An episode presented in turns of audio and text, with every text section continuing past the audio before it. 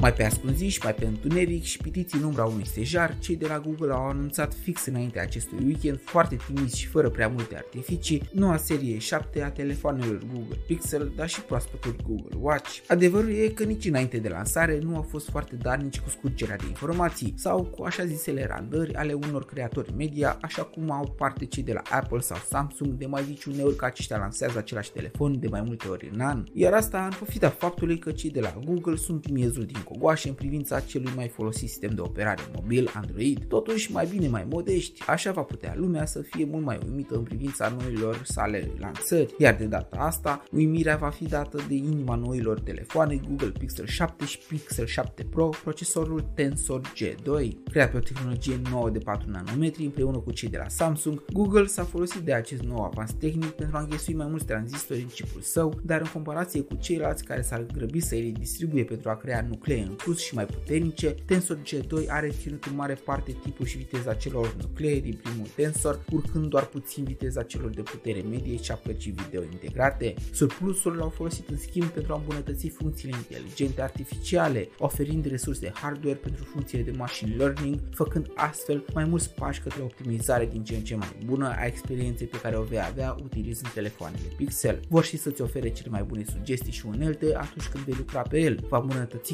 considerabil fotografiile făcute pe timp de noapte de senzorul camerei și va putea folosi noua funcție Unblur pentru a repara pozele mișcate. Clear Calling va fi o altă nouă funcție cu care AI-ul va putea să scoată din fundalul vocii tale din timpul apelului sunetele nedorite, precum vântul puternic sau cele de trafic auto. Bineînțeles, cu ajutorul modelelor de educare a limbajelor vor fi îmbunătățite și funcțiile de învățare și recunoaștere ale textelor din mai multe dialecte. La suprafață, telefoanele sunt făcute dintr-un aluminiu reciclat cu culori pastelate, așa cum ne-au obișnuit seriile anterioare. Forma lor păstrându-se mare, diferind ușor doar modulul de camere. Cele două modele, Pixel 7 și 7 Pro, vor avea 8 și respectiv 12 GB de RAM și în funcție de cât de mult vei vrea să plătești pe ele, o memorie mai mare internă de până la 512 GB.